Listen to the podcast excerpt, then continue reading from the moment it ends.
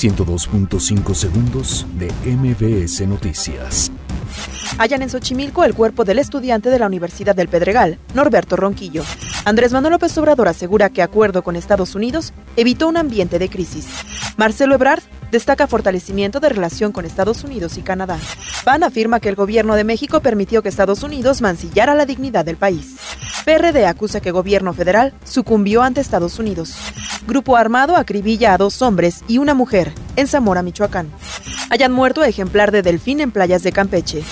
Rafael Nadal gana su duodécimo título en Roland Garros, tras imponerse a Dominic Thiem.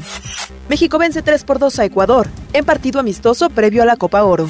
Ricardo Peláez descarta la llegada de Deyanini Tavares a Cruz Azul. 102.5 segundos de MBS Noticias.